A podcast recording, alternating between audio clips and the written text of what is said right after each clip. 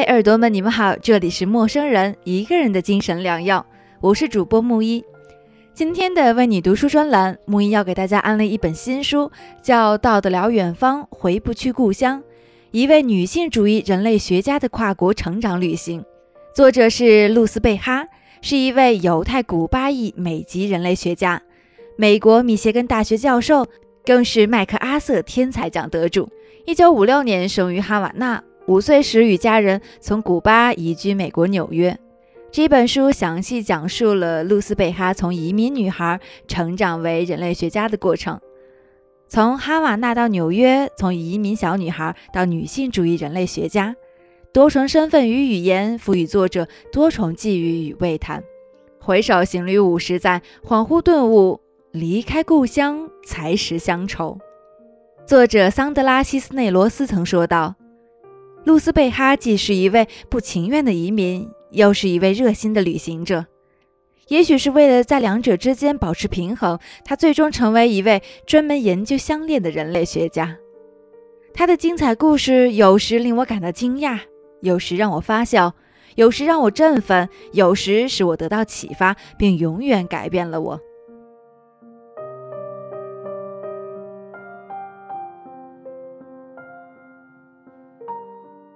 接吻。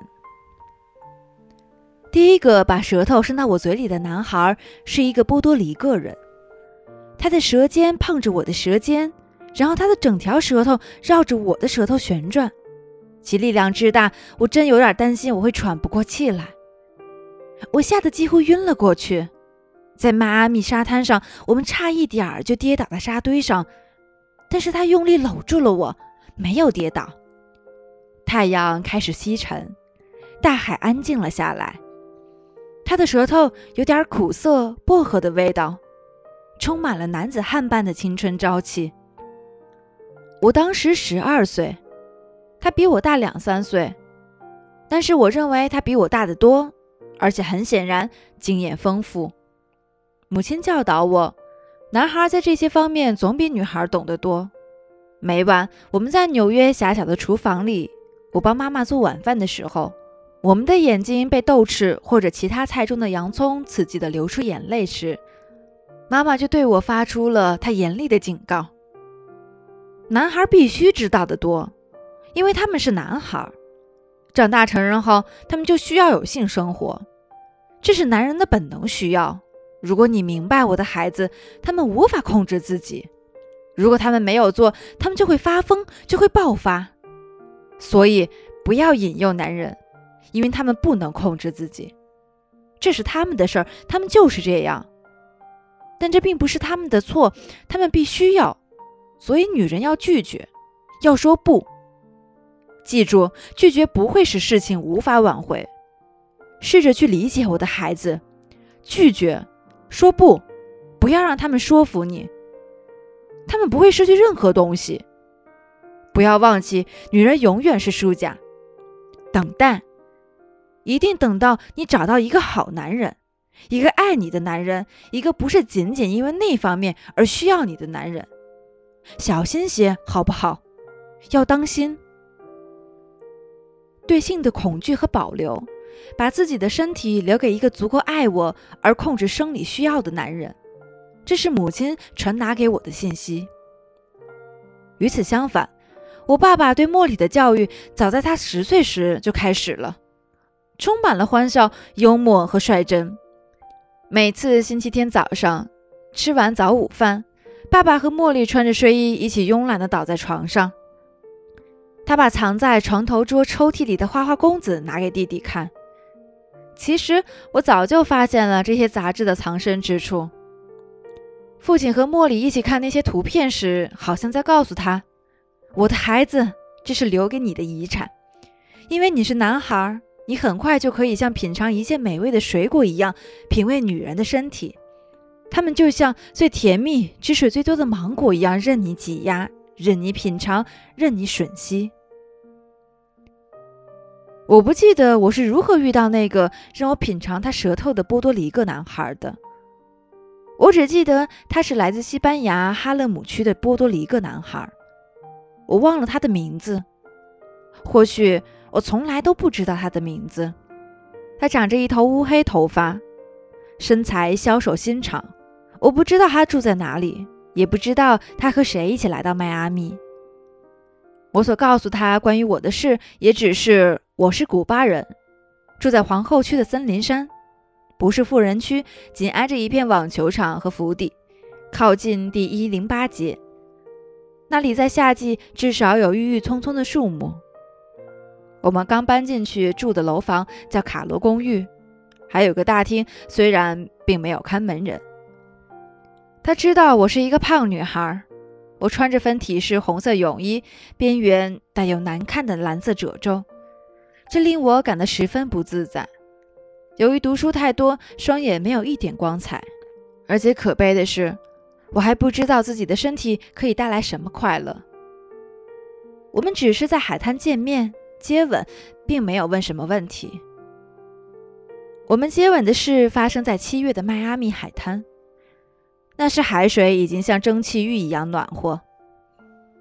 我的父母和他们圈子里的朋友们是最早移民纽约的一群古巴人，关系十分密切。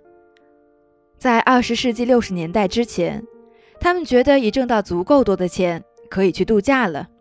有人发现柯林斯大街的酒店在夏季打半价促销，他们希望招揽更优质的游客，因为那些美国人更喜欢来这里过冬。我记得是他们朋友圈里一个叫伊瑟拉尔的工程师所做的调查，他非常精明，大家都叫他参议员。他得出结论说，瑟夫康伯酒店的价格最划算，两张双人床，每天两餐，而且儿童免费食宿，还有一个救生员在孩子游泳时看管他们。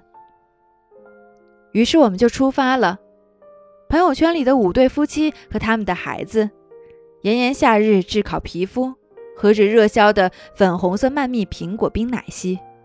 这时我们想起了古巴的生活，忘记了纽约冷酷灰色的生活。朋友圈里的父亲们在难得的两周假期之后，就脱下泳衣，换上西服，返回纽约上班，继续赚钱。只有这样，朋友圈里的母亲们才能够带着孩子在迈阿密海滩再度两周假期。在没有这些父亲的两周假期中，他们过得多么自由和轻松，没有斥责，没有要求，没有压力，没有争吵，他们看起来那么幸福。米利亚姆、泽尔米、范尼、妮娜，还有我的妈妈，都懒洋洋地躺在泳池边，身上涂满了滑溜溜的防晒油，即使他们的乳房从泳衣中蹦了出来，也没有男人去提醒他们。看这些美女，她们的指甲像珍珠一样闪亮，看起来像海贝一样。她们无忧无虑，就像她们在过去的古巴一样悠闲。可是古巴革命已经无情地破坏了她们的生活。在没有父亲管教的两周里，我们这些朋友圈里的孩子玩得特别狂野，自由地在泳池里跳进跳出，也没有人吓唬我们。如果在吃完东西之后立即游泳，就会身体瘫痪。就是在这两周幸福的日子中的其中一周，当朋友圈里的母亲们和孩子们单独在一起的时候，我才开始学会如何像一个女人一样接吻。但是我的接吻训练很快就中断了。一天下午，我们接吻之后，就在我从海滩返回游泳区的时候，我发现妈妈和茉莉用奇怪的目光看着我。我挥了挥手，尽力装作若无其事的样子，但是妈妈直截了当地问我到哪里去了，为什么不告诉她我有男朋友了。你什么意思？什么男朋友？我装作不知道地问妈妈，显得一点儿也不熟练。妈妈咯咯笑了几声，她说茉莉看到我和那个男孩在一起，而且她告诉她了。她不相信她，所以茉莉说，好吧，那我们一起监视卢迪。他们俩躲藏起来，亲眼看到我和那个男孩接吻，用不着解释。妈妈一边说一边狂笑起来。妈妈和茉莉在偷看我的时候笑出了声，但是他们竭力忍住不笑，还问我当时真的没有听到他们的笑声吗？我真的没有听到，但现在我听得太多了。我看了茉莉一眼，她咧嘴一笑，由于给我惹了麻烦，他有点不好意思了。他只是觉得发现自己书呆子一样腼腆的姐姐和一个男孩混在一起，感到特别好笑。而且他也忍不住要去告密。我发誓我永远不会再相信弟弟了。擦掉笑出来的眼泪之后，妈妈问我，那个男孩是谁？那个男孩是谁？我几乎不知道，我也不想知道。他只是我遇到的一个男孩，似乎不是犹太人，他说。我耸耸肩，他是波多黎各人。波多黎各人？你疯了，陆地！他的脸色一下变得十分严肃，好像我告诉他这个男孩来自火星一样，或者就像他感染了一种在中世纪没有灭绝的罕见鼠疫一样。幸好你爸爸不在这里，他把手掌放在胸口叹息道。那么和波多黎各人在一起有什么错？我们是古巴人不是吗？我叫喊道，我感到自己十分聪明。但是卢迪，你很聪明，太聪明了。你难道不知道我们是犹太人吗？你还太小，不能和任何男孩接吻。可是你怎么能吻一个波多黎各人？哎，卢迪，一个波多黎各人出现在你的生活里。卢迪，你还不了解波多黎各人，他们内心很坏。他们只想要一样东西，他们只想要女孩子一样东西。你离开他吧，卢迪。你也如此聪明，我简直不敢相信。你爸爸不在这儿，如果他在这儿，他会杀了你。求你以后不要再见那个男孩了。如果被你爸爸发现了，他会因为我没有阻止你，把我也杀了。直到后来，我才完全理解妈妈那年七月在迈阿密海滩所说的禁忌的严重后果。直到后来我才知道，我的姑姑艾达在十五岁时与一个非犹太水手私奔。我的塞法迪伊奶奶因此痛哭流涕地乱撕自己的头发，好像她的女儿已死去一样。直到后来我才明白，在我把我的表妹抱在膝上的时候，阿布拉为什么用那么严肃的神情看着我。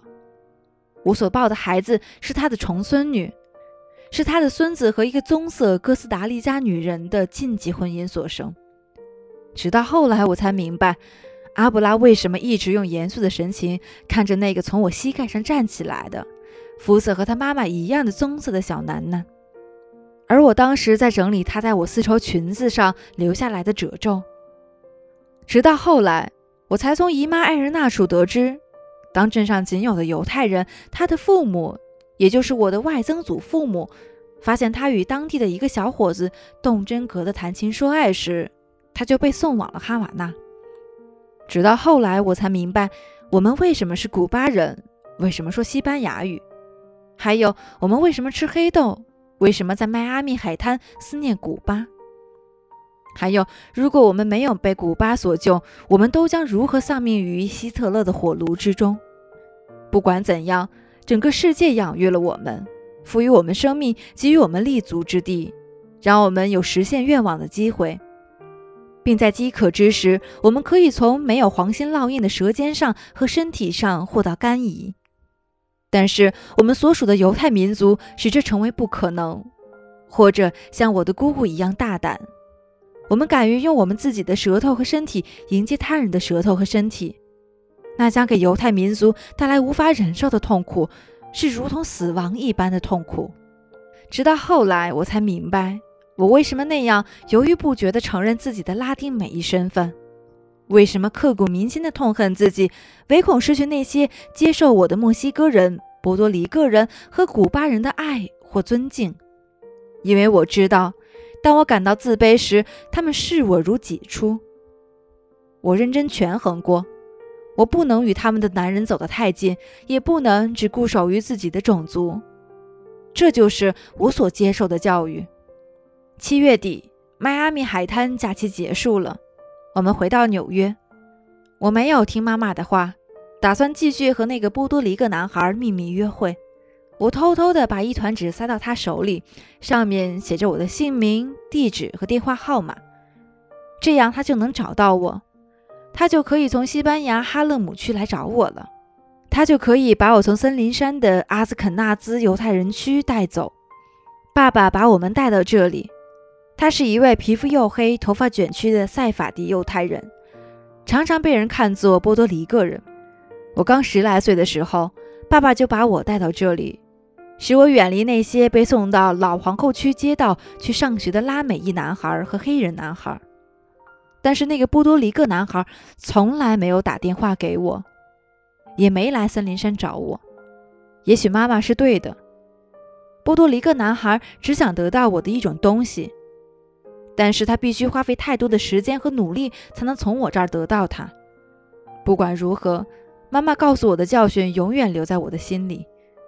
我变得小心谨慎起来，我成为那些持续等待如意郎君到来的女人之一。